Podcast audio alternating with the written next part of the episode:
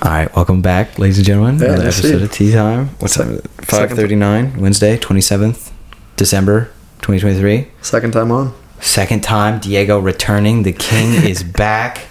What's up, Diego? Who are you? How's it going? Uh, well, we just talked about intros, so yeah, no, I'm a stem cell reach- researcher right now at Harvard. I'm in a lab that focuses on regeneration and stem cell biology. Super fascinated with AI, philosophy.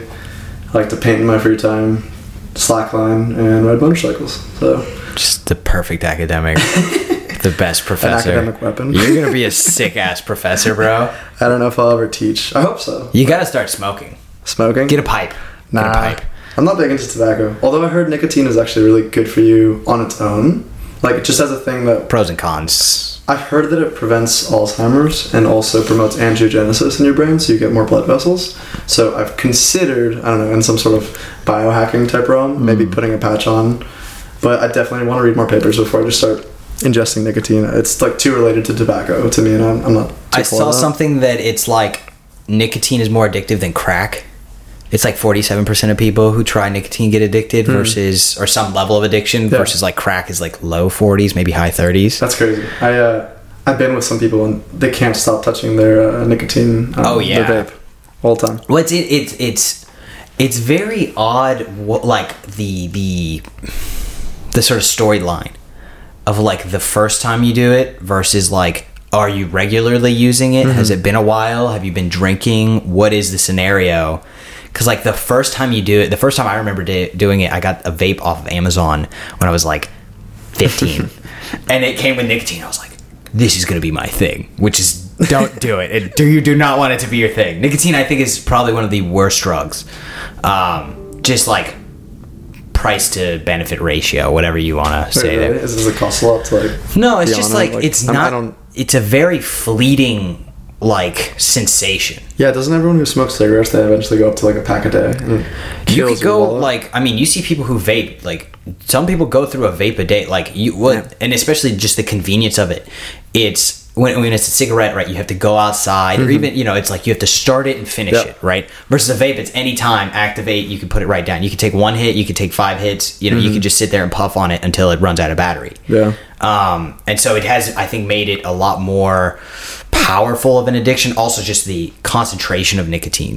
Because it's like, you know, you talk about cigars, which I think is probably the nicest version of nicotine, um, where like it's you're not inhaling anything, right? Or you're not like because you have the you know dips or gums, um, where that's like tobacco or something with nicotine in it that's se- seeping in through your gums Yeah, yeah. versus um, like when you puff on something like a pipe or a cigar i think it's still going into your uh, gums mainly you get a little bit in your lungs but it's not like you do not want to inhale a cigar that will make you throw up um, Reminds me of the scene from The Sandlot where they put the tobacco in their mouth and they all like blow chunk. That is Yeah. so like the when I turned 18, I wanted to get cigarettes because I was like, Mm-hmm. you know, because back in the day, back in my day, we could buy it at 18. Oh, it's the Freaking- smell has always been such a turn off to me. I've never like I always- drugs. I used to when I would walk past cigarettes, I would smell it and I'd be like, that smells so good. Really? That like a lit cigarette at a small distance, that smells good. The smell of cigarettes on a person, disgusting. Hmm. Um, and then you know when you puff a cigarette too, it, it depends on where I've been, but like recently you puff it, you're like, and depending on the type of cigarette as well. Um, but it's just, eh. and then the smell after smoking the cigarette, then it's like, oh my god, these smell terrible. It's Which like campfire. It's like when it stays in your clothes, then you hate it. I don't, but I like campfire when it stays in my clothes. Oh, really? Oh, okay, no. I don't know. I think it's like a taste aversion kind of thing because it. So like the first time I I got nicotine legally, um, I turned eighteen.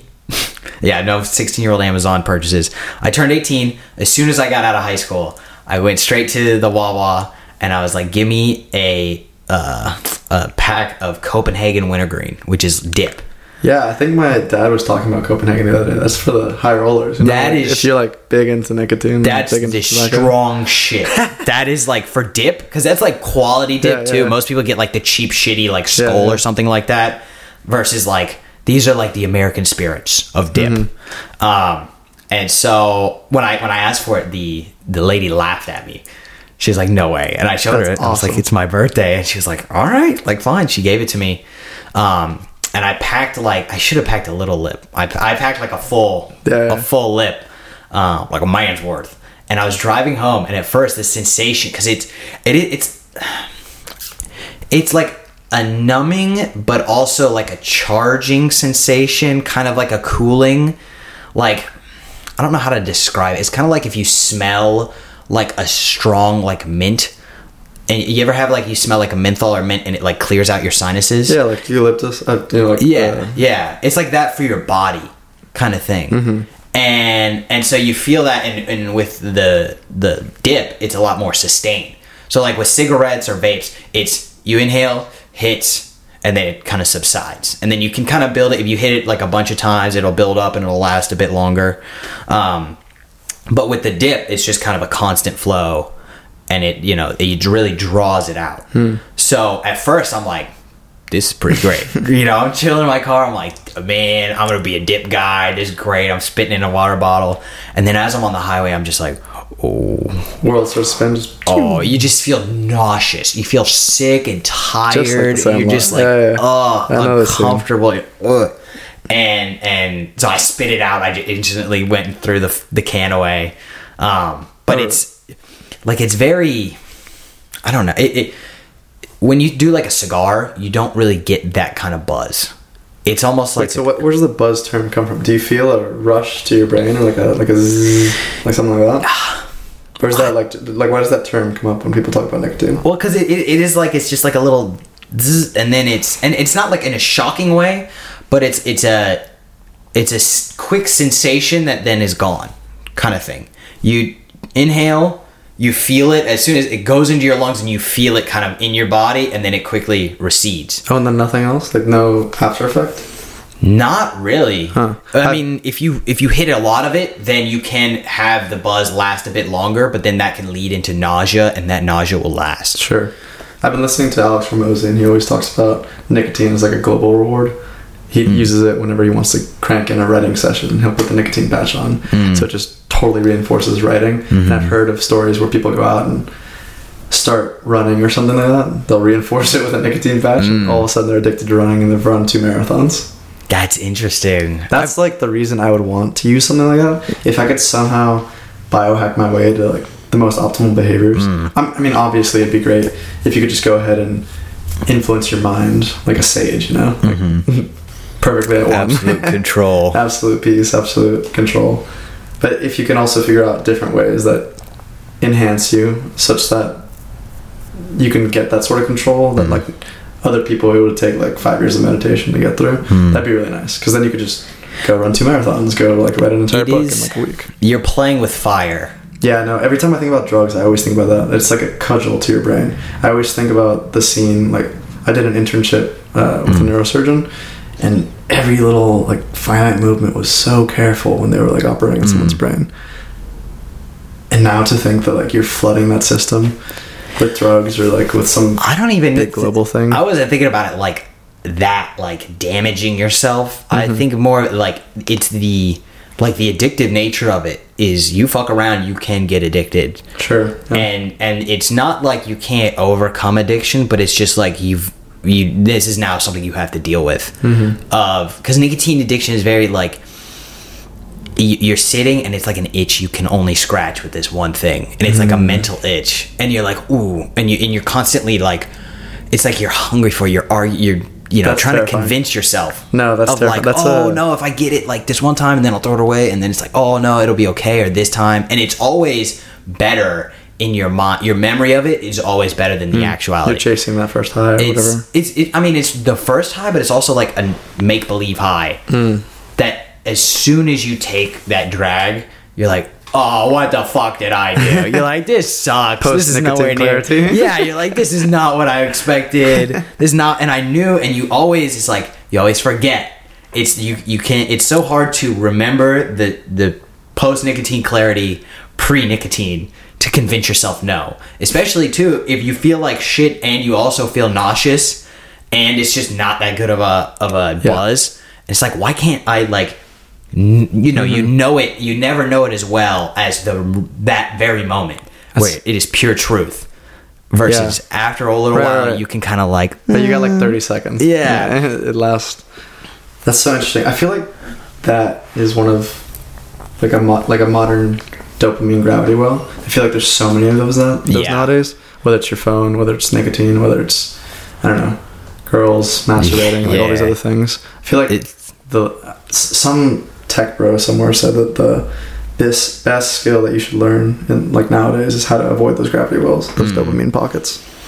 Yeah, that that makes sense because it is like people talk about the delayed gratification, but I think it is very much like it's it's a cheap kind of high, and it's it's um I don't know if you've heard like Steve Rinella talking about like there's different types of fun like.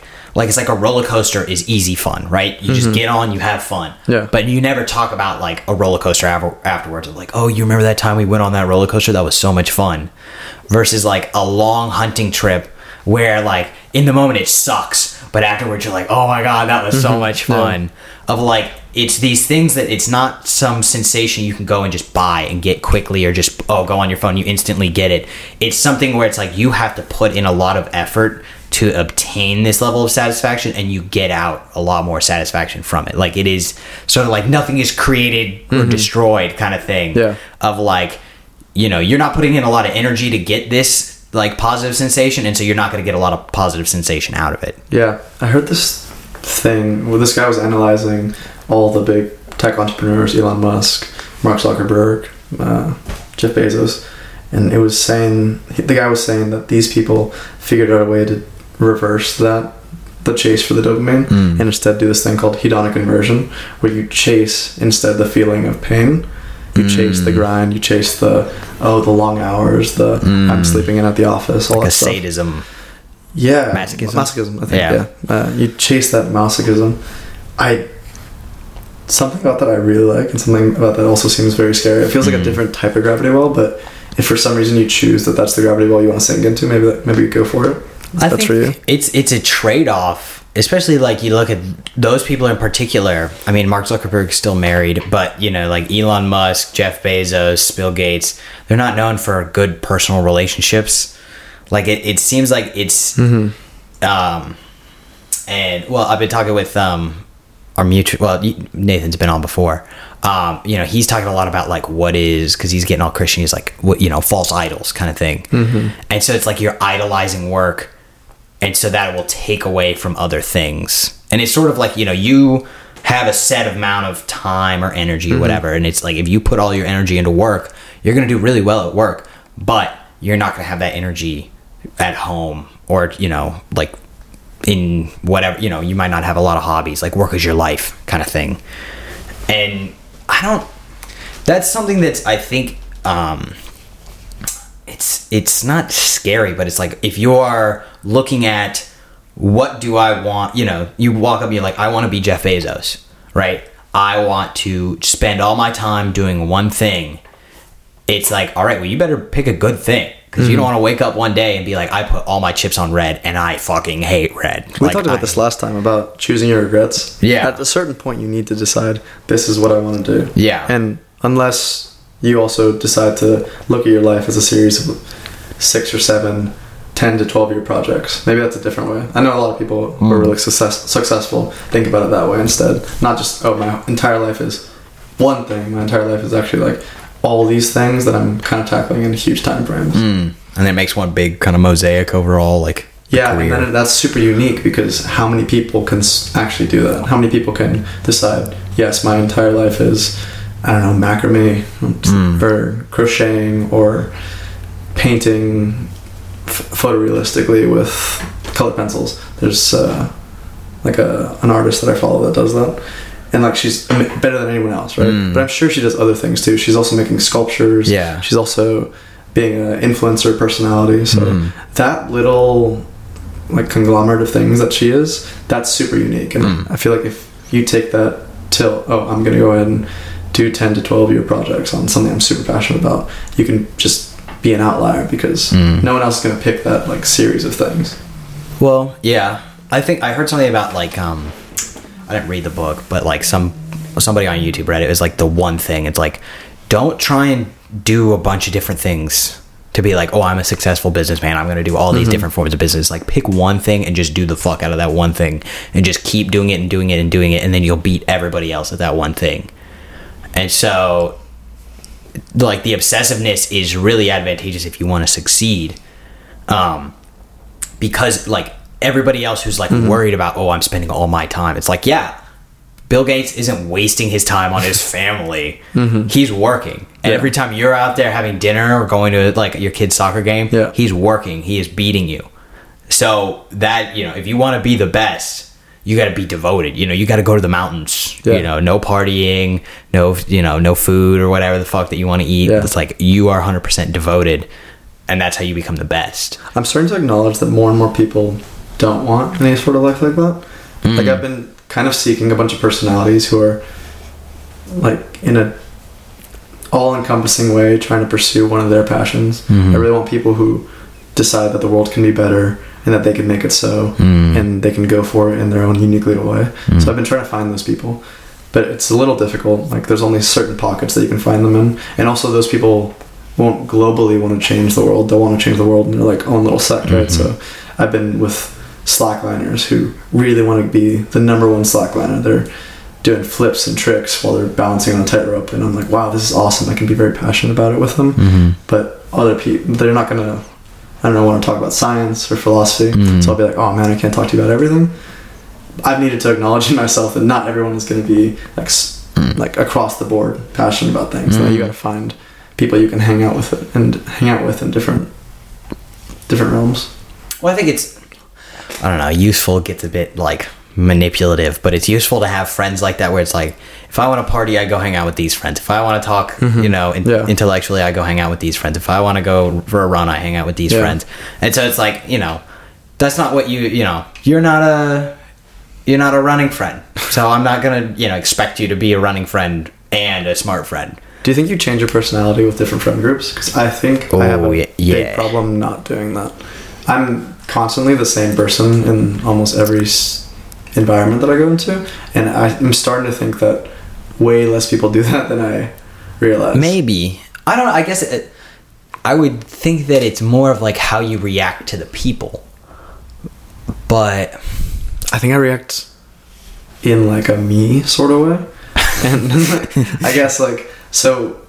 It, I don't know if someone gets offended by like a certain thing, hmm. I'll react pretty honestly, like not completely like brutal honesty, but like compassionate kind of honesty, mm. but honest. You know the mm. way, the best that I can, and like I'm not just gonna hedge around mm. corners because of the certain group that I'm with, and I find that that bristles certain people that I'm hanging out with. well, yeah, but I mean that might just be your personality, not- not like conforming to somebody else's personality Yeah. versus being the same person in every friend group. Because I think like if you're the same person in every friend group, like I mean, there's like dominance hierarchies that are different in certain friend groups, mm-hmm. where it's like, all right, you know, in one friend group you're not the smartest guy, but in the other friend group you are the smartest guy, and so that changes how you're gonna act or how people react to what you say.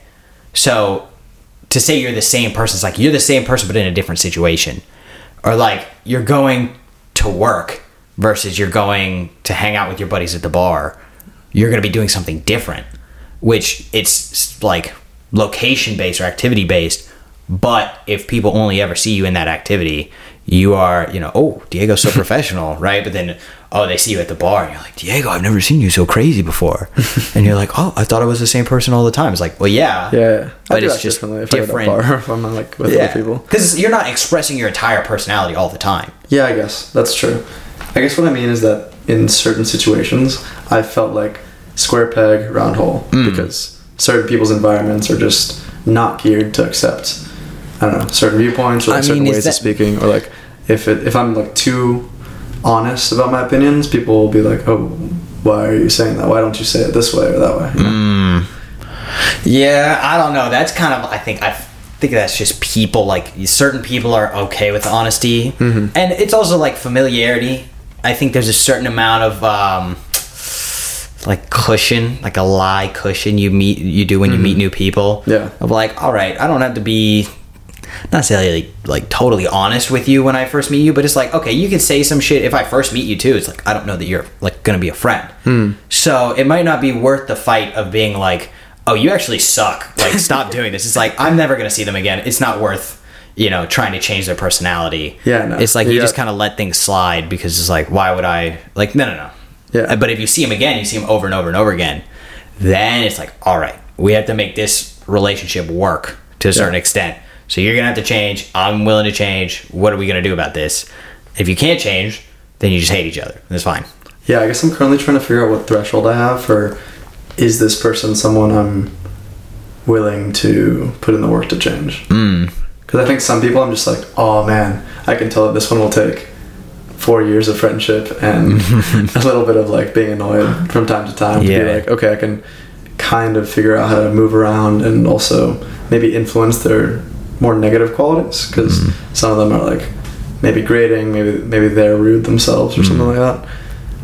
And yeah, I don't know. Maybe, maybe I just don't have the time for that. Maybe I like only want to find people who are already like that. I, I know girls talk about this a lot in dating. You know, like Oh, like change the guy. Girls always say like, "Oh, I, I want to find a man who I don't have to fix." You know, Mm. and I think I've felt that with certain friends where I've been like, "Damn, like, I really want to just find the person who's up and running, geared Mm. up and going. Like, and I want to work with them or do something cool with them." I don't think well like relationship wise, I think there's a difference between fixing and like growing together. Like you're naturally going to change.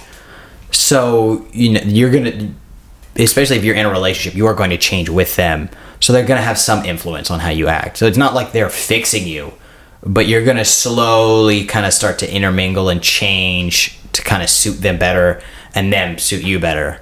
Um, when it comes to, I get, yeah, changing other people, because I don't know that I meet people and I'm like, ooh, you're going to be four years. Sorry, you know? Like, it's, and oftentimes I'll find people and I'll be like, fuck you. And they're my best friends. They're always Oh, the really? people who I like, like the first meeting I'm like really fucking pissed off about or something like that, like it's very negative. It always like ends up turning out really good. I don't know. That's, That's just funny. me. Maybe maybe I have a mental problem. um, but like there's certain people too where like you have friends and there's a problem or there's something you want to change about them, but it's also like I don't need to change this. Yeah, that brings some flavor to the relationship. Well, it's it's flavor, but it's also just like they're them. I'm Yeah. not. I can't change their life the way I want it to be. They can be themselves, even if I think they should cut it out.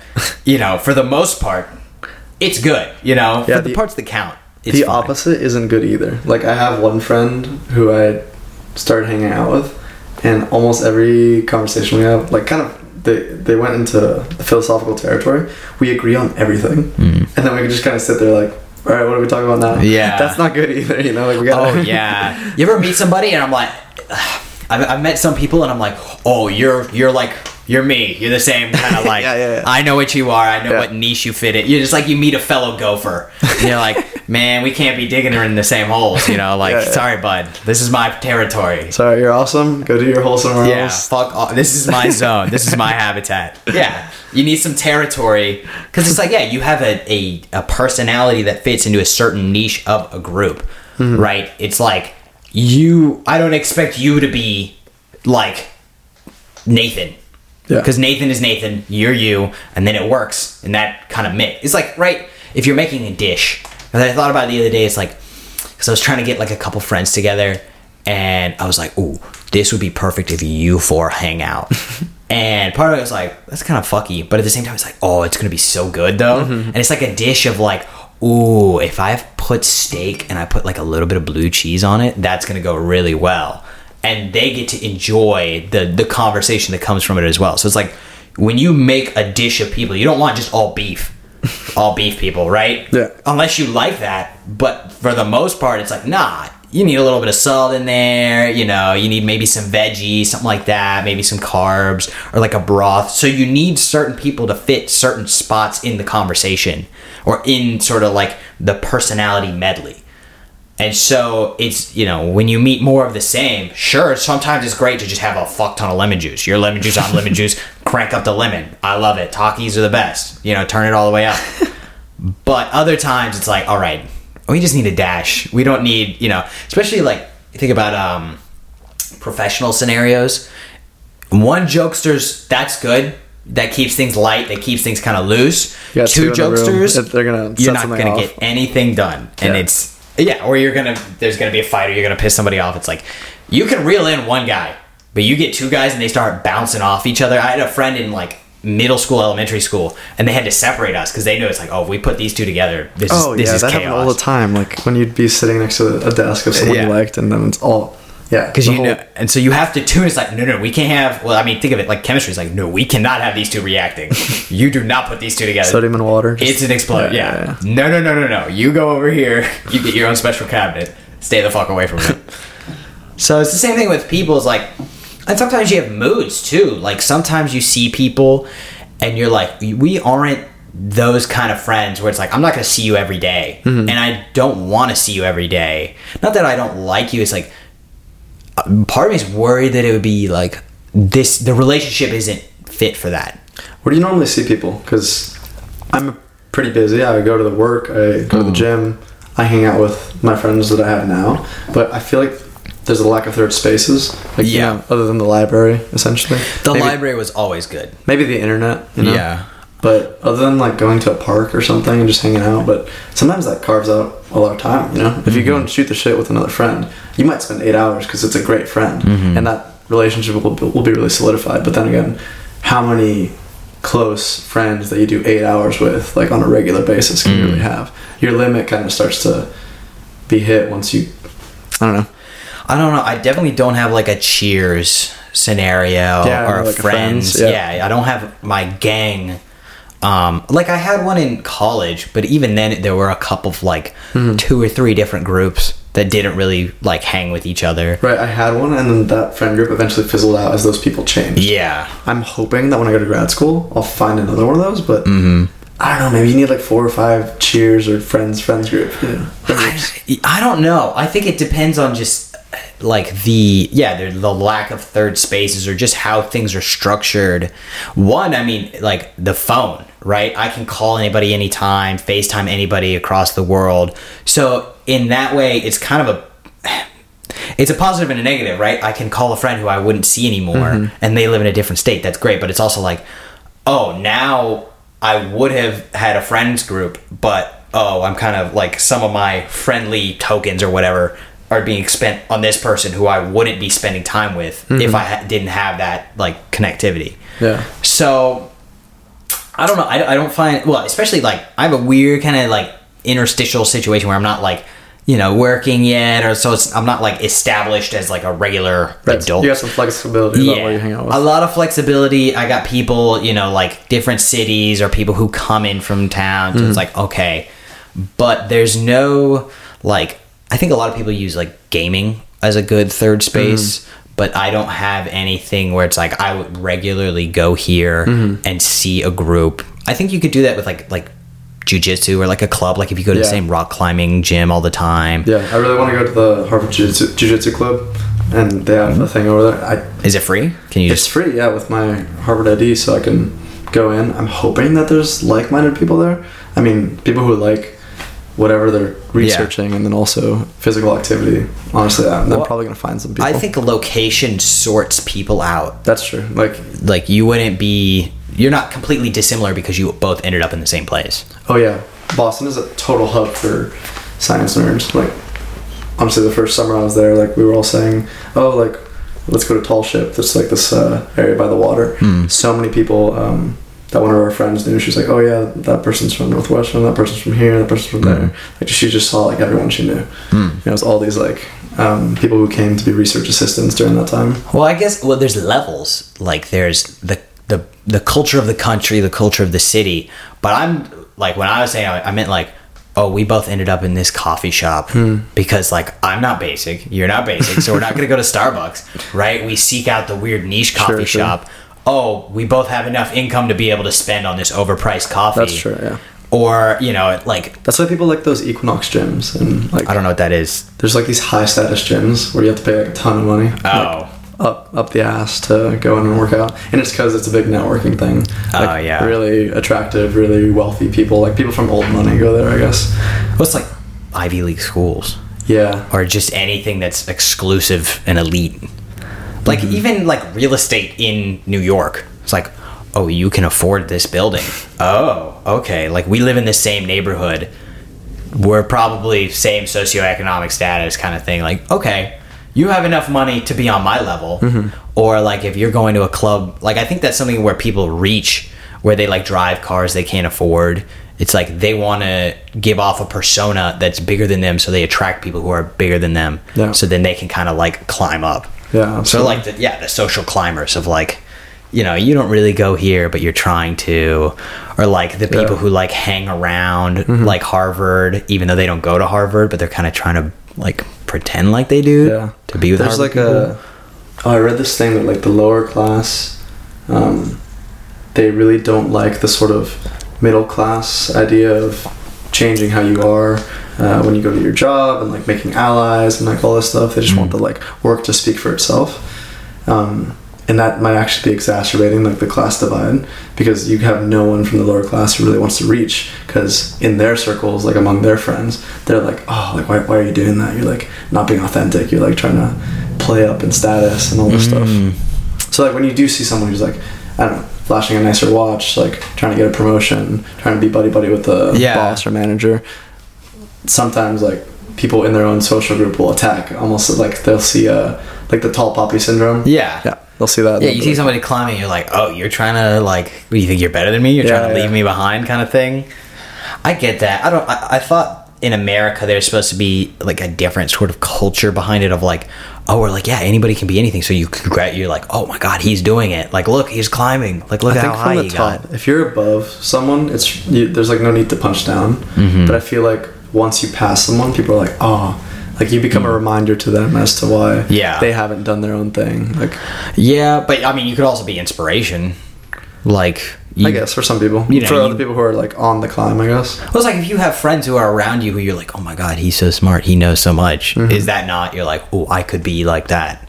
I could get up there. No, yeah, totally. I feel I- like majorly though, people who are like in your own social circles, if they see you starting to like out climb them, Mm-hmm. they don't take too kindly to that. I don't know. That might just be bad friends. Yeah, maybe. I don't know.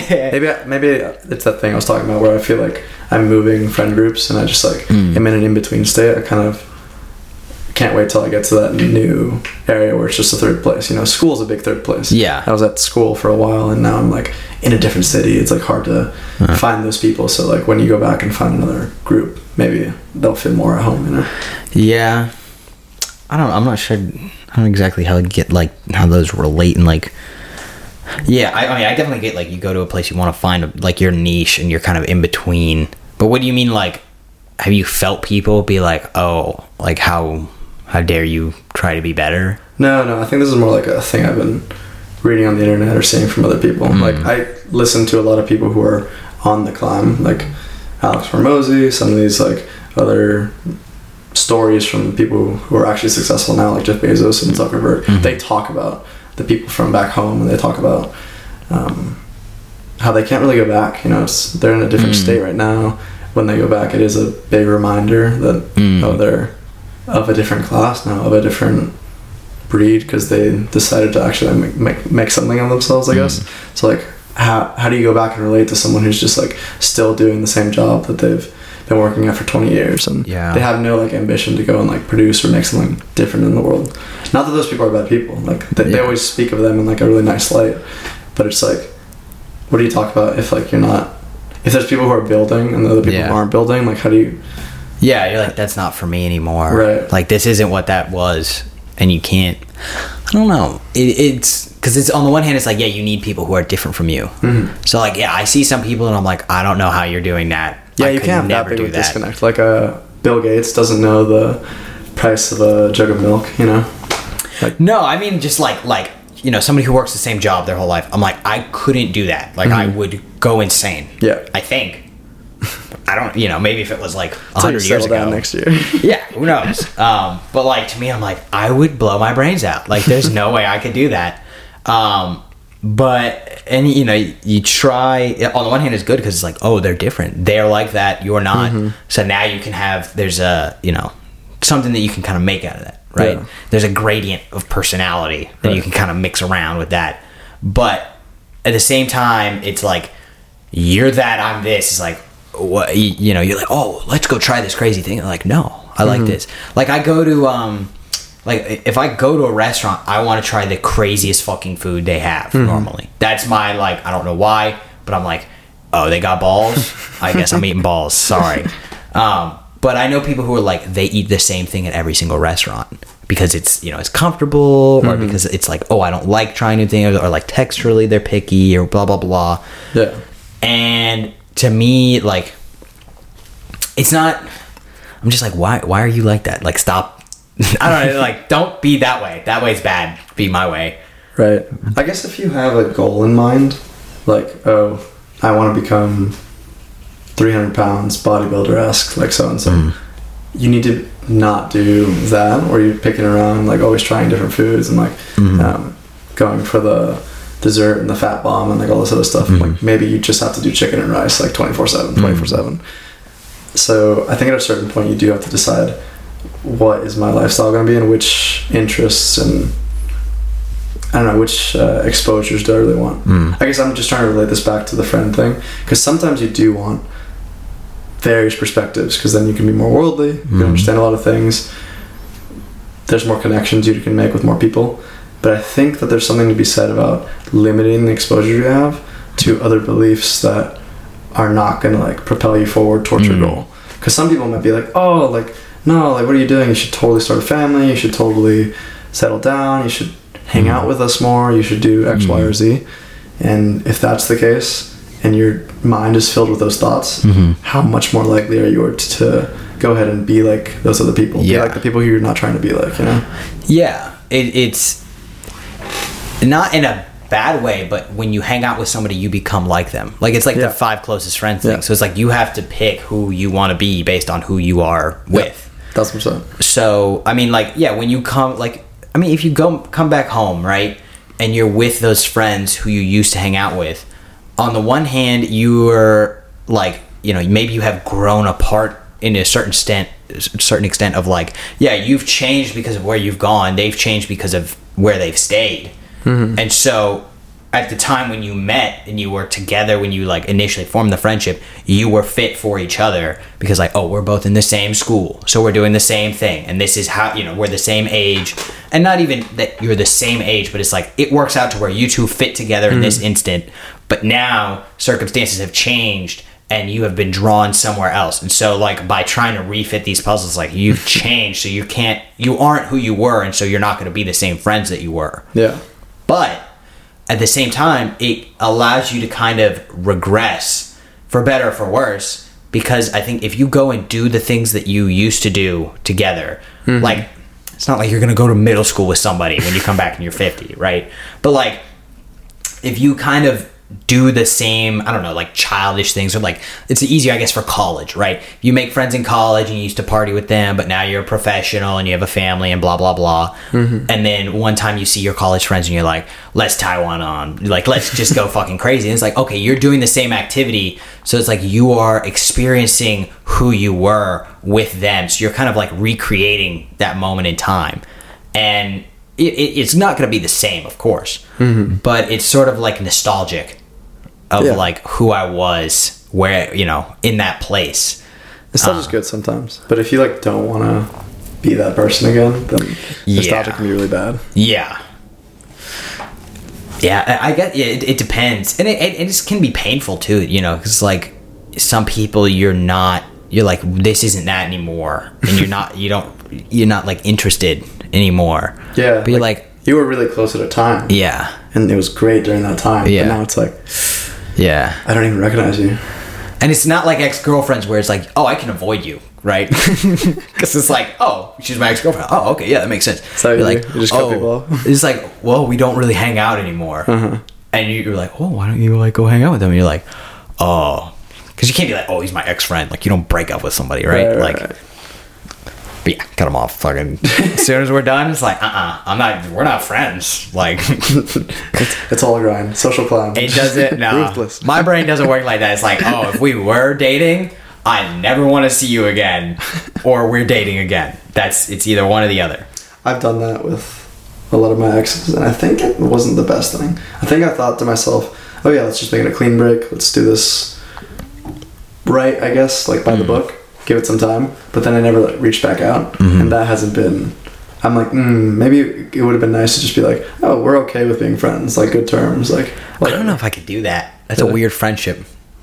I guess maybe, but like some people do it, and I've heard of them doing it. It's like not a big deal. I'm like, oh, okay, that's Yeah. different than the way I grew up. That's not me right now. Yeah. Maybe, but me right now, I'm like, no fucking way. no fucking way. I just can't do that. For better or for worse, it's like, no. Mm-hmm. For done, it's like, I don't want to see you. Like, go, stay the fuck away from me. Not because you're a bad person, but it's just like, that is not, it's weird. I don't, and it's like you're, you're, it's like you're pulling yourself apart, but you're still connected a little bit.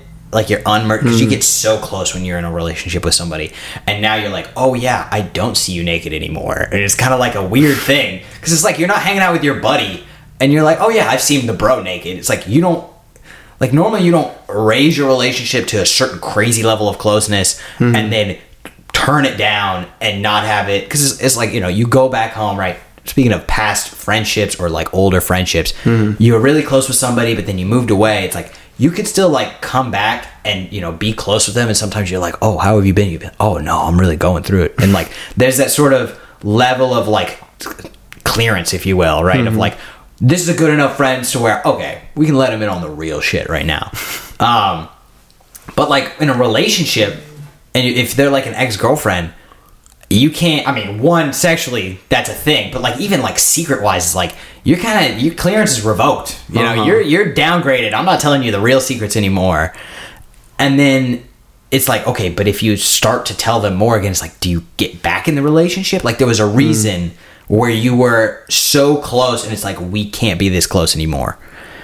And yes, like the sexual closeness versus the like just friendship closeness, those are two separate things. So it's like I guess you could be really close friends but not have sex with them. Um, and I understand the division, but at the same time, I think they're very intertwined. It's not like, oh, I'm still going to tell you all my personal secrets. We're just not having sex anymore. To me, I'm like, why, why not have sex? Like, or maybe it's like when you hook up with an ex girlfriend when you come back into town and you're like, oh, you know, like old flame, and like people do that and then they get married. It works sometimes because you re, re put the clearance all the way back up. But like being like, oh, we were we were engaged and then we decided to just be friends, and you're like, what? like, Yeah, that's interesting. I think that there's more people that have a different perspective than you than you think. I think there's some people who come back and have relationships with their exes or previous hookups. I know some people from college who oh yeah, they were dating for a while and then broke up and now they're just complete friends. Mm. And they would even like tell them, I don't know, deep dark secrets and mm-hmm. hang out and be like super close in a way that like probably other people would be like if they were more conservative, oh, like, what are you doing? Like, are you mm-hmm. getting really close with them? Are you guys gonna get back together? They're like, mm. no, he's just, he's just a buddy, like that sort of thing. I know mm. that might be weird. it's that's just yeah, that's not me. Ah, yeah. I mean, because yeah, that's yeah, Yeah. different strokes, different personalities. Mhm. That doesn't work for me. But some people are like, yeah, why wouldn't I be friends with them? Yeah, I I don't know. That's just how I operate. Uh, something in my brain is like, uh, uh nah, nah, nah, nah, nah. what were we talking about earlier about the like six foot threshold? yeah, that. Oh, I fucking hard right on that. Hard right, I guess. I thought you were gonna you had this transition. Oh, I, the transition. I felt I thought we were just related since we were talking about Mm. relationships and stuff like that. Um, what do you think about that? Like, I feel like a girl or someone you're trying to get with, that like one or two inches matters like a ton when you're on like a dating profile. Like, I mean- six zero, six one, or like five eleven. Well, yeah, I mean, you could look at like the minimum threshold of like what amount matters difference wise. Like, oh, does an inch make a difference? A foot definitely makes a difference. Five Oh. four versus six four, two du- different dudes. Oh, two different. dudes, two different dudes completely. Um, because there's you know the Napoleon syndrome versus like the kind you know gentle giant kind of thing going on. Little gremlin or energy. yeah, little gremlin, or maybe you're super scared all the time versus like a giant dude who's like, fight me. The Like, super funny small guy. yeah, Yeah. exactly. Yeah, you got to be like a chihuahua. You have to do something. Yeah, it definitely affects your personality. Kind of a bit. Oh, really boring tall guys. They don't need to be cool. It's like a really hot chick. Yeah. If you were a little bit uglier, would you be a better person? That's like the um you date the eights, right? Nines, too hot. No. They they're fucked. They're fucked in the head. Don't do it. Is that why you stay away? Yeah. That's the reason. That's why. No, I could if I wanted to. Yeah, me and Megan, me and Megan Fox, we could have done it, but I was like, sorry, Megan, I date the eights. I think Megan Fox is actually pretty cool. I've like seen her talk about something. Really? Yeah. Also, like. She was talking about how she uh, manifested her Machine Gun Oh, Kelly oh, when she was Oh, four. yeah, yeah. Don't don't get me wrong. I'm sure like every celebrity is a little warped in the head because they're like, Okay. out there. But like, I don't know. Sydney Sweeney has like a business degree or something like that. You know, some of Uh, these that is. Sydney Sweeney, the like blonde uh, from Euphoria and from what's that other show? I know Natalie Portman. Didn't she go to Harvard or something like that? Yeah, you know, like some of these like absolute stellar specimens Yeah. of human beings. They're like See, also. I mean, maybe that's one of the things. cool. It's kind of like a tall poppy thing of like you're too perfect. Like, no, you have to have a flaw. no, no, no, no. That's why girls like a mole, you know, like girls like having a mole on their lip. That was like a big thing back in the eighties or sixties. Oh, like or something beauty mark or whatever? Yeah. exactly. It's like that. It's because it's like, oh, there's your flaw. Now Mm-hmm. everything else can be perfect. Right, you need some little bit of asymmetry, otherwise you're like, oh, like you're AI generated. Yeah, interesting. Should we, should we leave it back to AI girlfriends? no, no. I, it is interesting. I don't know. Like when it comes to because I mean, from the guy's perspective, I mean, there's definitely something about height, but I think of like the pretty privilege of like a girl who's so hot. Like there is something in their head. Like people treat them uh, differently. Oh, I think yeah, even girls treat hot girls differently. People treat themselves way differently when they think that they're hot too. There's been studies where Some people, people are delusional. Well- but, well, yeah. Go ahead. There's been a study where like person got put on makeup mm-hmm. and then they went out into the world and then they came back and wrote a questionnaire. Oh, how did you think other people perceived you? Yada yada, and they'll write in the answers. Mm-hmm. And they did this also with like the same test subject at like a different time and put on the makeup, but then mm. they like didn't tell them that they were taking it all off as well. Mm. So the person thought that they had all the makeup on. Mm. They go out into the world and they still report, oh yeah, everyone's like so nice to me. I'm more confident. Like things are cooler. Yeah, so your impression of like how you look matters so much to how you interact in the world. Yeah. Yeah, the confidence. Just yeah, when you're looking fly and you go out and you're just like, I know. Oh yeah, a good suit. I yeah. know. Yeah. Oh, you feel like Yeah. motherfucker. You're nice like, shave. You like Yeah, a, I a could- good haircut. Yeah, I, you you control the universe at that Oh, yeah. point. Versus like you go out and you're like in sweatpants and your hair's all fucked up and you got like drool on your face. You're like, oh dude, I look like shit. Mustard stain on your shirt. Yeah, yeah. You're just like, oh, dude, don't look at me. And I, I think that's kind of like the, um, like the charismatic fat guy thing, of like all these dudes are out here like working out. It's like you could be fat and just be really charismatic and get Yeah, laid all the time. It's like they just act like they. It's like they act like they're not fat or, uh, you know. all the specifics bodybuilders online that I've heard about, I guess they all say, "Oh yeah, getting this big didn't get me more compliments from women. It just gave me more compliments from men." Yeah. So none of this was a big A plus in the dating scene. Yeah, it's like all the shredded dudes are just for the bros. Uh, like right. after a certain point, it's like you're just doing this to like impress the homies. well, I think that it's like yeah, I mean cars. I get it. Like you know, you're impressing women. You have money, kind of a thing. yeah. Um, I don't know. I wonder if women do something similar. But how would they do it? Like, oh, I'm so rich. You're just trying to make other women mad. Versus guys don't care how rich you are. People deal with their clothes and their the way they act to other people. I know mm. there's like an old money type of class that they walk mm. around very regal or like no logos on their clothing, very fitted shirts. Yeah. like, everything's personally tailored. You can just kind of tell the color palette is like browns and whites, so like it's very Yeah, it's like, why do you look so good? Yeah, like, what is up? Yeah. That's the thing. Like, I wondered, there's levels of richness Mm-hmm. to where it's like, yeah, if you're really rich, you're not buying Gucci. It's like you're buying shit nobody knows about. You're Mm-hmm. yeah. getting tailored suit. You're getting like some Italian dude that nobody knows. You're Yeah. like, oh yeah, you, You have know a white John? T-shirt that's nicely tailored to Yeah. your body. That Perfect. perfect. and it's like you know, like the perfect silk from like a baby mink right. somewhere. You can't tell from afar, but you know someone's a little up with that T-shirt. It's Yeah. like made out of cotton that's too soft. You're like, why is that such a good white T-shirt? like, ah, something. Yeah, it's that uncanny. It's like you can tell when something looks gold versus when something really is gold. Yeah. You're like, ooh, what is that? That I like that. Why do you like gold? I heard someone have that take on celebrities that they're interesting because they're in the limelight and they're surrounded by a lot of things, but Hmm. it's also because they've been tailored to look eccentric and a little weird. Hmm. Like yeah, some of them are really pretty. They have asymmetry or like like the perfect symmetry and then a little bit of asymmetry. Mm-hmm. But their hair is just done up in such a way that you're like, wow, you couldn't walk past that person on the street without being like, wow, they're, they're really done up. They, they look nice. I don't know. Well, because that's sort of their outward facing moments of like, oh, they're on the red carpet. This is the time where it's like, I need to be ready for my job. I need to sell myself versus them on the street. Would you really? Because it's like, I'll see people on the street, um, and I'm like, this chick is hot as fuck. Compared to like some girl in a movie, I'm like, have you seen? Like, why isn't she acting? The cash register at Starbucks that makes you fall in love. You're like, oh my god, like Yeah. you could stab me and Yeah, I'd still yeah. love you, kind of girl. And Step you're like, yeah, exactly. And that's just out. It's like if she was in front of the camera, Right.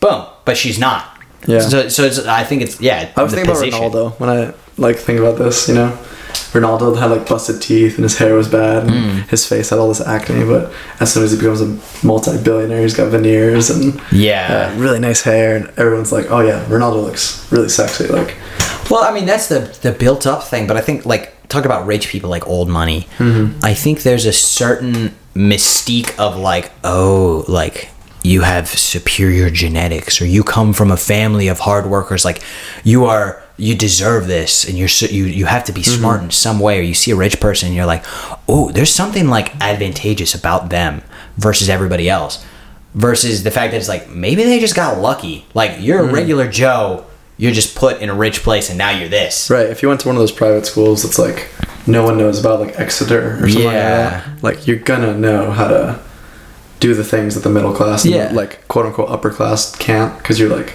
a step above that. well, i'm sure you've met rich people who you're like you're like kind of dumb but Yeah, no. they're rich and you're like you know I've also met They rich people benefits. that look like they used what they had and they're really smart because I don't Oh, know they just had everything. Like yeah, some I mean, there's- will there's- just like squander it. you I know, mean, definitely the like education does it provide an advantage. So certain rich people, it's like, oh no, they have been educated better than other people. They have you know tutors. They have the the money to be like, oh yeah, he played polo or some shit, and like, also different education. Like some people are taught, hey, even if like you didn't get the job offer the first time, go to the CEO and say you know so and so, and just be like, um, try again. You know, like some people will be taught that sort of mindset rather than other people who are like, oh, if you didn't get the job, just move on to the next job. You know, like mm. keep trying. You know, like work harder. You know, mm-hmm. like there's a certain.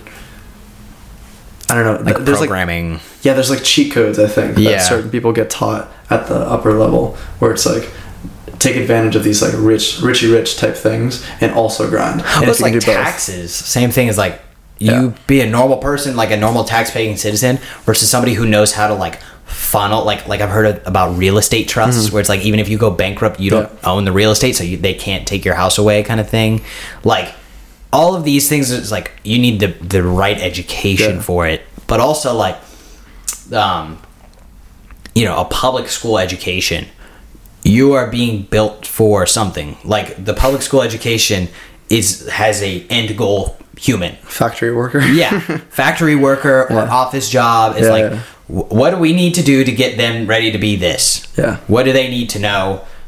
And how can we kind of sort out like okay give them the opportunity to do like calculus or to do some science or to know history. And if they're really good at it then we can kind of you know Yeah. shuffle them along into oh you go into college oh you go into grad school boop boop boop.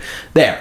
It worked. You're in your place versus the person who Mm-hmm. graduated high school forgot all the bullshit doesn't care goes and gets another job. There you go versus if you go to like yeah maybe one of these crazy prep schools or maybe you know versus like a homeschool or like you're you're just Yeah. live in the forest right it's like somebody grew up in the forest they're gonna be really good at living in the woods versus some rich guy a rich guy might be great at starting a business and being successful and networking but you put them in the woods they're fucked Yeah. versus vice versa right like and there's skills of course that you know you can use in either Mm-hmm. aspect right it's like once you know the way you know it broadly or whatever the fuck Yeah, yeah, um I was thinking about this like I wonder if to like nowadays we have Alexander the Greats who are being taught by private tutors and things like that, and those people end up becoming the Elon Musk's of the world or something like that. Or is there something different about today where we have technology and education just readily available at our fingertips?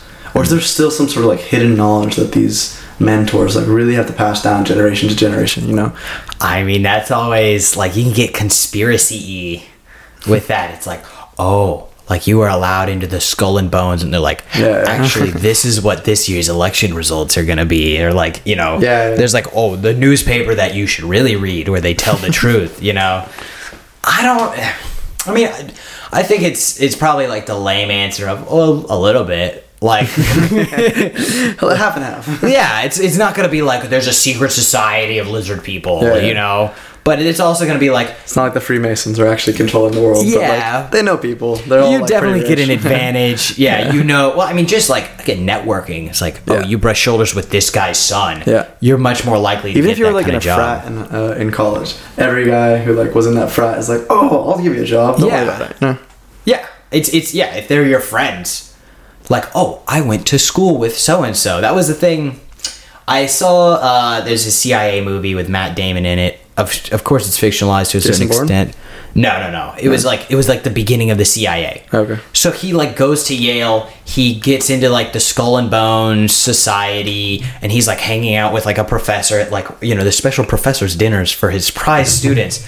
And then like because he was close with this professor, somebody approached him about like investigating the professor. And then it's like, oh, because he had that experience and also he came from a long he came from a family of like a high-ranking navy official. It's like, oh, out of the list of you know, it's like they're not going to look at every human in the world. They're like, all right, well, we hmm. know a couple officer sons or we know a couple of Yale men and it's like, ooh, and this guy has done work for us before. So, he's more likely like there's a short list. They're not like the government yeah, I think people are like, oh, it, the CIA searches through all the analytics, and they're like, oh, this guy answered this science question on the SAT weird. Put him on the list, and then they're gonna approach you like some Harry Potter scenario of like, actually, you're secretly a genius because we've been watching you your whole life. It's like, no, maybe you're a genius and you were just like in the right place for them to notice you, and then like out of the short list of geniuses, then they picked somebody. So how do you get on that list? That's one thing versus being genius in and of yourself, in and of you know. What you just said about the CIA analytics made me remember this point that was made recently where you know how like there's only like a certain amount of cameras in the world because the CIA can only look at a certain num- like bit of data because they only have finite resources. I feel like things like that and problems like that are gonna uh, like problems like cameras being everywhere hmm. will be exacerbated because of AI because now you will have tools that can actually like scour it all, all Yeah. at once. Like maybe you don't have have that short list anymore. You have like all the candidates, and all of a sudden you just have a bot that goes bzz, like we know exactly who would be Yeah. perfect for this role. Yeah, but it's like, what is perfect? Like, what are you evaluating them by? Versus like the candidate who you don't think is perfect, right?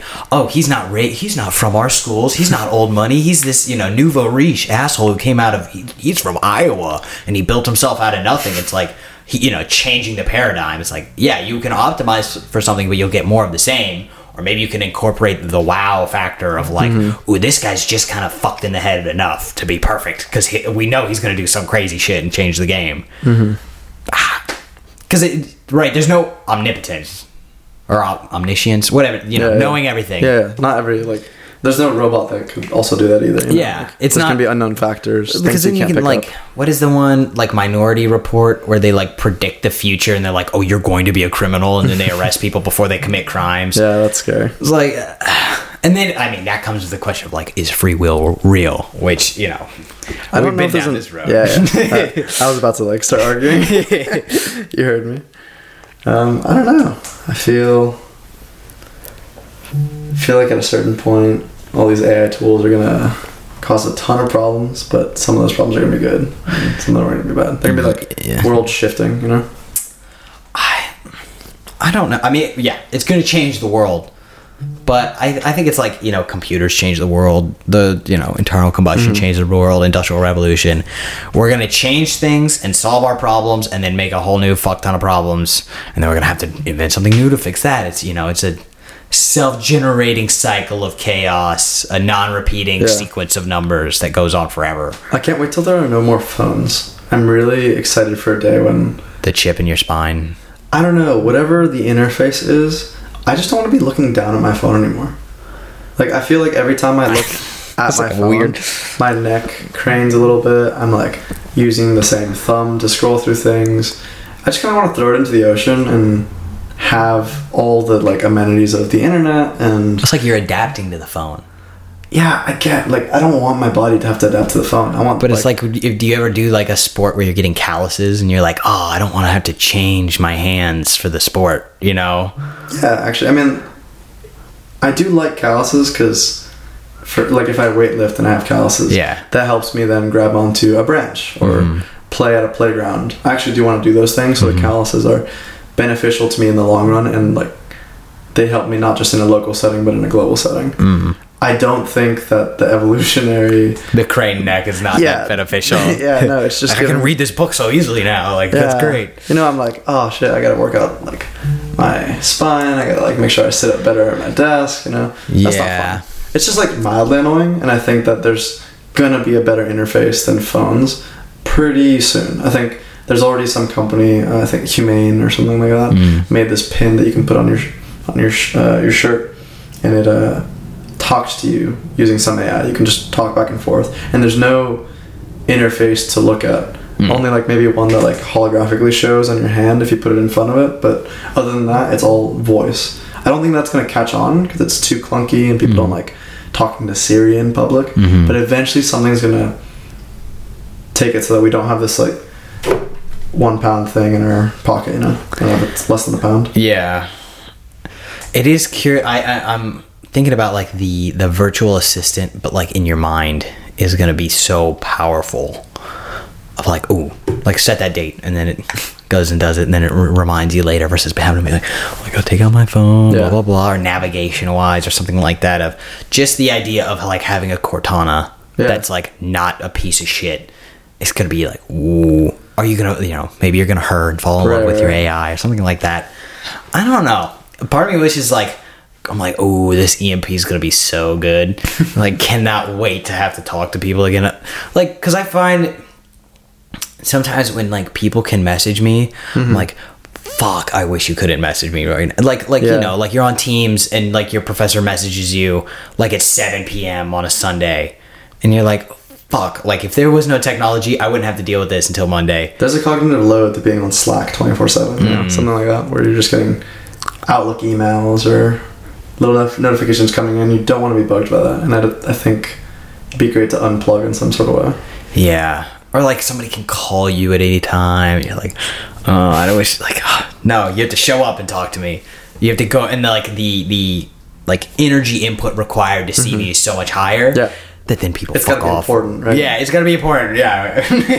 That's what I'm like. Yeah, everybody like fuck off. I've noticed that even changing locations in my job, if I'm at my desk where I normally am, mm. people will come to me for smaller tasks. But if I go to the study room off to the right, where like people don't often go to, I'll only get bothered for like one or two big tasks mm. during the day. when people are like seeking you out. Right, right, right. Well, I think it's like it's kind of like junk food. Of like if you don't put it in the house, you're a lot less likely to Yes, eat it. Versus exactly. like going out and getting Yeah, yeah. it.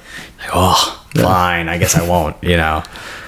I'm really concerned about what happens when we have people who start neurolinking and turning themselves themselves into I don't know enhanced humans, cyborg s type things. Like, what's going to happen when those people are a class above people who are more inclined to be native human? You know, because those people will outperform them. They're going to out enhance them, and they're going to be like ultra competitive. I think Mm-hmm. like in a business setting, in a, uh communication setting. Like, how can you compete with someone who automatically does what you do in a year in like 30 seconds? Hopefully, it burns their brain and they die faster, and then it's a even. You just don't want any sense, I guess. no, I like.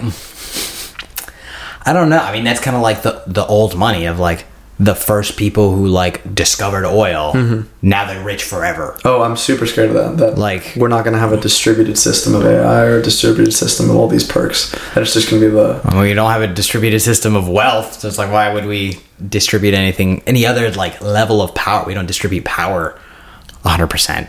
Well, I guess if we were lived in some sort of reality where everyone had a their own AI system that was as powerful as the best company, you know, like if, mm. if you don't if you weren't using some cloud computing AI and everyone had a really good set of weights on their phone that allowed their personal AI to work at like maximum potential, mm-hmm. then you'd have a decentralized force to allow everyone to experiment and get ahead in their own unique way. That'd be cool. I don't want it to be the case that all of a sudden Google flips on their AI and they've chained it to a wall and have hmm. like a, a god at their disposal. Because then they're just going to rule the world you know? Someone in there will be able to do some messed up stuff that is going to infringe on what we consider the rights of others. I think they might, but only for a time. I don't think it will be permanent dominance. I think it'll be a case of it will be like chaos in the beginning where nobody knows what's going on and you lay down the this is the law of right now. And it's crystallized of like okay, only the elites get AI because it's so expensive and you're gatekeeping and now they're so rich from it. But then, like, you know, over time, maybe it becomes so cheap that anybody can use it. And now, like, you have all these breakthrough cases of people who, like, ooh, maybe smart enough to figure out how to steal his own AI or he creates his own mm-hmm. AI and now he's the nouveau riche of AI. Like, oh, right like how it works right, right now with phones you know like yeah, or like like my family has had AI for centuries. it's like right. it's like had, having like the same butler that took after your grandfather and your father and you. It's Yeah. like oh, we've had this AI and it's you know in sync with our family versus the new guy who's like oh he just got his AI. Like this is a bullshit kind of thing, but maybe it's better. Like Yeah. it's it's you know. It will cool, you know. It's like a volcano. Like there's gonna be all the lava. It's all gooey. It's flowing around. Eventually, it's gonna cool down and get really hard and crystallized, and it's not gonna move that much. But then it's gonna fucking explode all over again. And so it's like, and luckily nothing lasts forever, right? So it's it's not like they're gonna get dominance over the world and just have it forever, but they're gonna have it for long enough to where you're gonna die, and then you're not gonna see the change. Yeah, I definitely don't want something like that. Like if someone puts in Neuralink 4.0 and essentially becomes smarter than any person on the planet, mm. can become the president in the next week, mm-hmm. and then get control of all the nukes, that's not a good case. I don't want to live in that world because then I will be at a severe disadvantage. Unless you're that person, then that'd be really awesome. Oh yeah, but like Maybe they would would be that want to like kill themselves though. Maybe it's like some. It's like too powerful. It's too good. Like there's Oh, yeah. right. Nothing's free, so there's no way it's like, oh, this guy just becomes God because he got lucky. I mean, maybe that's me kind of going back to like, oh yeah, I hope like girls are so hot that there's they have to be crazy. It's like maybe they're fine. Like maybe the people with AI are gonna be all right and they're just gonna do really well, and that's gonna suck for some people. Yeah, I think that's wishful thinking. I'm trying to make sure that there's some sort of world where it's like decentralized. I don't know. I think that's the only way that you could do it. That everyone has the same level of capability. you can i think you'll be able to increase the level like increase the amount of people who do well but it's not going to be everybody it's like even like again again talking about wealth right like just look at the world there are areas that are so poor mm-hmm. and they're gonna be poor and like they have a couple people who rise up but then there's areas like america where it's like generally we're rich. Now there are the crazy rich motherfuckers out of us mm-hmm. but generally we are richer than most people. And so we have all these luxuries. And so i think it's like there's going to be some people who are like god ais but i think a good amount of people are going to have pretty good ais Yeah. and they're going to be i mean and it will be like classist or not classist but like there will be classes Yeah. of like oh he's not connected. Like he's ai he, he's just vanilla human walking around like free balling and maybe some people will choose that like it'll drive them insane or they don't want to know everything um, but I I don't think we're gonna get to a point, at least not for a long time, where everybody's gonna have AI. Maybe everybody in America can have it, like everybody can have smartphones. But again, like go to Africa. How many people have I'm afraid of smartphones? the sci-fi future where there's a big population of people with cybernetic enhancements, hmm. Neuralinks, and all this stuff. AIs at their disposal that can hmm. just do a million things. Tesla bots running around doing things for them. That those people radically change the world in a way that then all the other humans who decided to stay human, stay non-synthetic, stay native human, stay hmm. those people get steamrolled. I don't want to make Well, a world like that. like look at like colonization, like the group with the best boat and weapon technology just steamrolled the whole world, Right. I think we want to prevent more instances of that. and that might just be how it is. That's the way. I think The first guy to get the spear probably fucked everybody up who was out here with fists, right? Bringing a knife to a fist fight. I don't know. I think there's paradigms that exist where we get less instances of war and bloodshed. You know, like Mm. mutually assured destruction. The Cold War era is bad, and there's a lot of things that some history professor can probably educate me on. But I think in general, it was probably better that it warded off more hot wars Mm-hmm. where people were just throwing bodies at one another. So I think there's Yeah. probably paradigms like that where you could maybe come up with theories on how we can equitably allow people to enhance themselves, become more like supreme and powerful, But while maybe also it's letting not people who- natural. oh, like- define natural. Like like you need a certain level of war. You know, like like I think according to who? Well, I think about it like right. We it's almost like we we we paid for peace with a fuck ton of people dying during World War One, World War Two. It's like all right, that's enough bodies for now. Mm-hmm. But it's been about you know a little bit less than hundred years. It's like we need to start paying some more bodies. Not that we need to, but it's happening again. And if things go the way you know, like we go to World War Three, how many bodies are we going to have to pay for that? Maybe we'll have the Great Peace afterwards for a long time, but how many people are going to die for that to happen? I don't think there's any like necessary story. You know, E- yeah, I mean it is kind of like a like a book way of thinking about it. You know, it's like oh, every thousand years we kill a million people, and then the, the war god is staved off for another millennia. Like right? There's nothing like written into the code of the universe. I think that says, oh yeah, every millennia or so, this many people need to die. I think we're better captains of this ship called humanity, and I think we can do things that'll minimize the amount of suffering that a lot of people have. But I think there's, you know, you can't have order without chaos. There's a certain amount of chaos that has to occur sometimes. Maybe it'll be a different kind of chaos, and it, it doesn't necessarily have to be, you know, like deaths, right? But it, can't always be a good, stable time because that leads to things going bad. Like things get old and fatigued, and and like old systems don't like work forever, right? They they have a prime, and then eventually they're like you know the environment changes, so they're not suited to that environment anymore, and so they need to change. But you don't. It's very hard to change things slowly versus just like waiting until it's so bad and then it.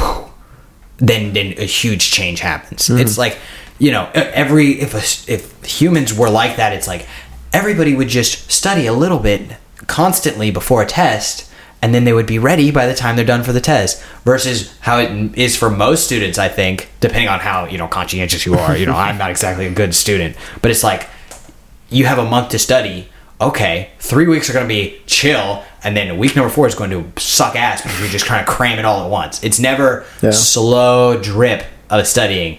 It's none and then radical change. Study study study. Test. And then move on. Repeat.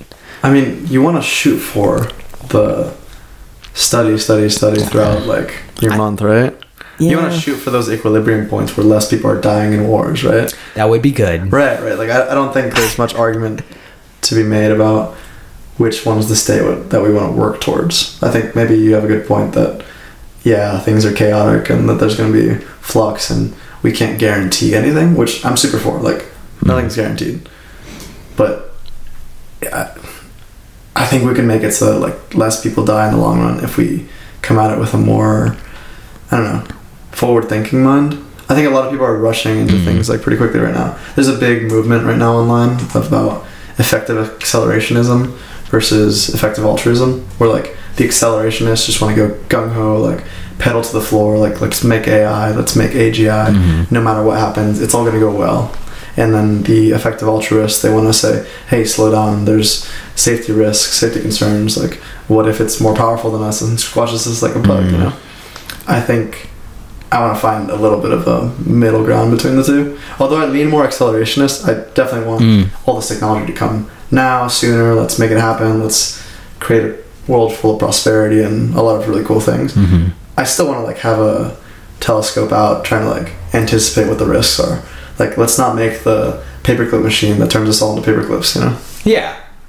Like I think it's both. It's just like people don't tend to be moderate people, you know, it, it like society ends up moderate because you have like like the politics of of the policy of the United States, right? Ends up somewhat moderate.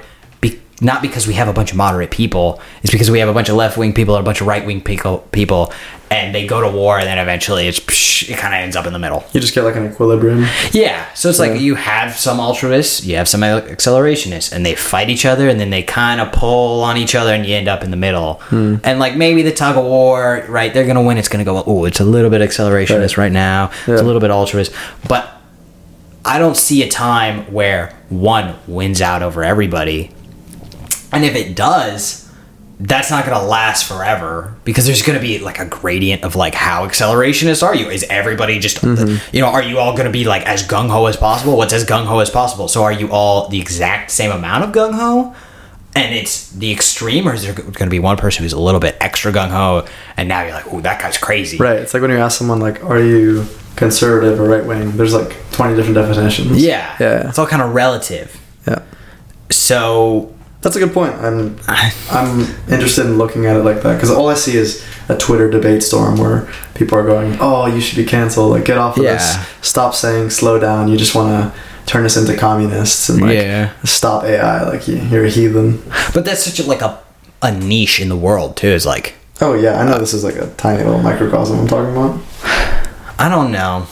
I think like, and think maybe it- it's gonna be bigger than really will be. Like like I guess sort of the oh when you first get the bomb you're gonna set the atmosphere on fire kind of concern of like ah, I think the concern that you make general AI and it takes over the world is like maybe but probably not you know like 90 10 right so it's you know There's a phenomenon online where people are reporting the P doom. Like, what probability do you place it now that like the over under on are we gonna kill ourselves in the near future? I don't know, man. Maybe an asteroid will come and get us all. The aliens, bro, they're gonna save us from ourselves. It's kind of frightening though that all the like most of the people at the head of all these AI companies have a non-zero P doom. Like their hmm. P doom is at least like five percent, ten percent, maybe even twenty. You know, and that's high. I feel like when we were doing the calculations for the bomb, it was probably lower than that. Know? I think it was like one to five percent, maybe something like that. I don't know. We ju- we would just be guessing. Yeah, I don't. Yeah, Yeah. but like, I, I think it's more comforting than somebody who's like, oh, it's zero, because that person's fucking crazy. Oh yeah, that person. You're like, oh, don't Yeah. let that guy do shit. Like that guy's nuts. Unless he explains exactly why the math works out. To like, No, he's got, it, you need the imperfection, right? Anybody he believes in himself 100%, you're like, he's delusional. I don't trust that guy. Mm-hmm. You have to have the flaw. Where's the flaw? Where's I need it, you know? Yeah. Maybe he picked his nose. Full that's circle. good enough for me, yeah. You need that beauty mark. Yeah. I I think AI. I don't know that it's going to be that powerful. Although I'm, I I don't know enough. I think people who are in the field who know what it is do see the power, and it will definitely be powerful. But I don't. I'm, I, I'm very skeptical skeptical about like doomsday predictions mm-hmm. because it's like I think it's premature for doomsday predictions because I don't know. I feel like there's some people in the Reddit singularity space who are saying, "Oh yeah, AGI is going to come within the next five months. You know, it's it's going to be here. We're going to like change the entire world." I feel like people have always been saying that, but yeah, I think I don't know, maybe ten years, maybe a little more conservative. I think once everyone starts picking their heads up and being like, "Wait, this is a different thing." I think we had a little small version of that when mm. ChatGPT came out, and everyone was like, "Oh my god, AI is a thing." And we're all kind of just talking about it as though it's mm-hmm. oh, like we have AI now. Big whoop. Once everyone stops saying big whoop, once everyone's like, oh, like mm-hmm. really concerned, I think that's when we've hit kind of a a point to be like, oh, okay, like yeah get get every team guy to red team this and yeah figure out how to slow down the possibility of risk, not necessarily the possibility of the upside. Well, it's like it's like any new technology that comes out. It's like, ooh, it's in the zeitgeist, right? Of like, mm-hmm. I don't know. I can't think of an example, but it's like I assume like oh, when c- computers first came out, we're like, oh my god, they're gonna do everything, right? And then it kind of died down, and then slowly we got PCs, and then slowly Yeah. it built up. But there was that probably initial first spike of like, oh my god, or like fusion is like. You know, they had that experiment recently where they, they made it work, right? Mm-hmm. And now everybody's like, free energy forever. Like, we're going to do it, guys. We solved the, the, we solved global warming. It's like, that's going to die down and then we're going to slowly build it back up. But the way people work, it's like, that's the fad, right? You can't, nobody's, most people aren't like moderate. They're either like, that's bullshit, or, oh, we're gonna fucking die. Oh my god. You know, it's, it's very hard to find somebody who's in the middle. And it, like, nobody can predict the future. I think like people saying, like, oh, you know, five months from now, AI is gonna happen. It's like, well, if you have, you know, a million people, you'll probably get somebody who guesses like every single day in the calendar for the next like 10 years. So it's like one of them's going to be right, but it's like did they really know or did they get lucky? And you could say like, "Oh, well they got lucky because the way they were born and their education allowed them to do that calculation and then so that's why they figured it out." Whatever. Um, but like did they just get lucky? You know, it's like they threw the dart blindly and they hit, mm-hmm. hit the bullseye versus like actually knowing. You know, it's like is Sam Altman going to correctly predict it, or is it some jackass on Reddit who just got lucky? that one dude. I don't know. From Iowa. Yeah, from Iowa. What do you think about super alignment? There's a paper that just came out where OpenAI talked about this possibility that they're exploring where maybe you can make a mini AI that controls a little bit larger AI and that one controls a little bit larger one and then you have like the largest AI at the AI at the end. So if you trace the line back, it's the human that's like directing the whole thing. But what does that po- mean? Like controlling it, like giving it prompts, or like I guess the idea is to steer it so that it doesn't do anything that humans don't want. Because the fear is that if you have a super intelligent AI that can control robots and spread pathogens and decide to do bio warfare, that would be a bad thing, right? We gotta- wouldn't be able to control that. we got to take a pause real quick. We'll be right back. All right. Yeah, where were we? We were saying something about alignment. Uh, we- Alignment theory of like a smaller AI controlling a bigger AI, bigger, bigger, bigger. yeah anyways main point on that whole thing is i don't really think it's gonna work i think it's kind of like people trying to make their hands bigger and just like be able to put their paws on a god and try to like force it like from a long distance away. I don't really think that's gonna work so.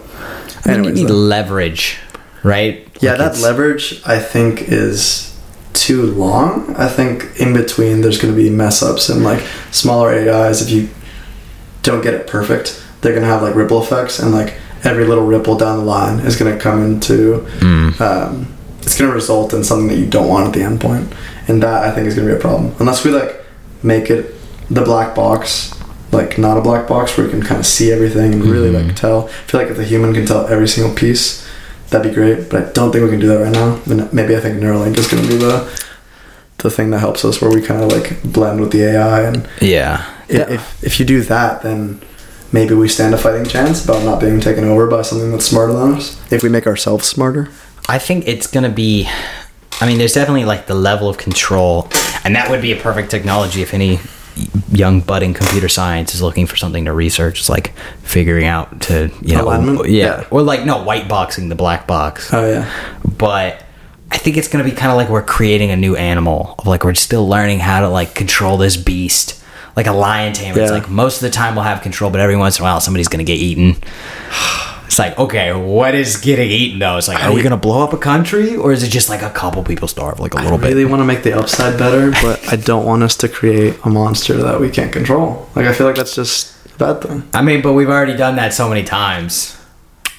I don't know. know. This is different. This is like creating a different species. I mean, we have like nuclear weapons. We could blow up the world. We're controlling the beast. If we fuck up, which who knows, we might fuck up sometime soon. But like, that's gonna have large consequences. It is Yeah. a, an unwieldy beast. The decision is still in our hands, though, whether or not to press the nuke. At least as a human, in that when you have a different species that is completely alien, that's when you get things like Skynet and you get Terminator. Mm. That's not ideal. I don't know. We'll keep working on this. Yeah. We'll, uh, Sorry, think- guys. We gotta go. So that's ah, that's why we're being so quick. Do you have any any closing thoughts? Uh, I'm starting to learn how to code, even as a stem cell researcher. So Let's go. if anyone out there is inspired by that, maybe get involved on this. I feel like the Brave New World is just starting, so excited to see what the next podcast is like. Maybe the world will Yep. be different by then. Load up on your Samo boys. It's gonna be rough. All right, All right. Well, thank you guys for joining us, um, and we'll see you next time. catch you on the third one. Peace.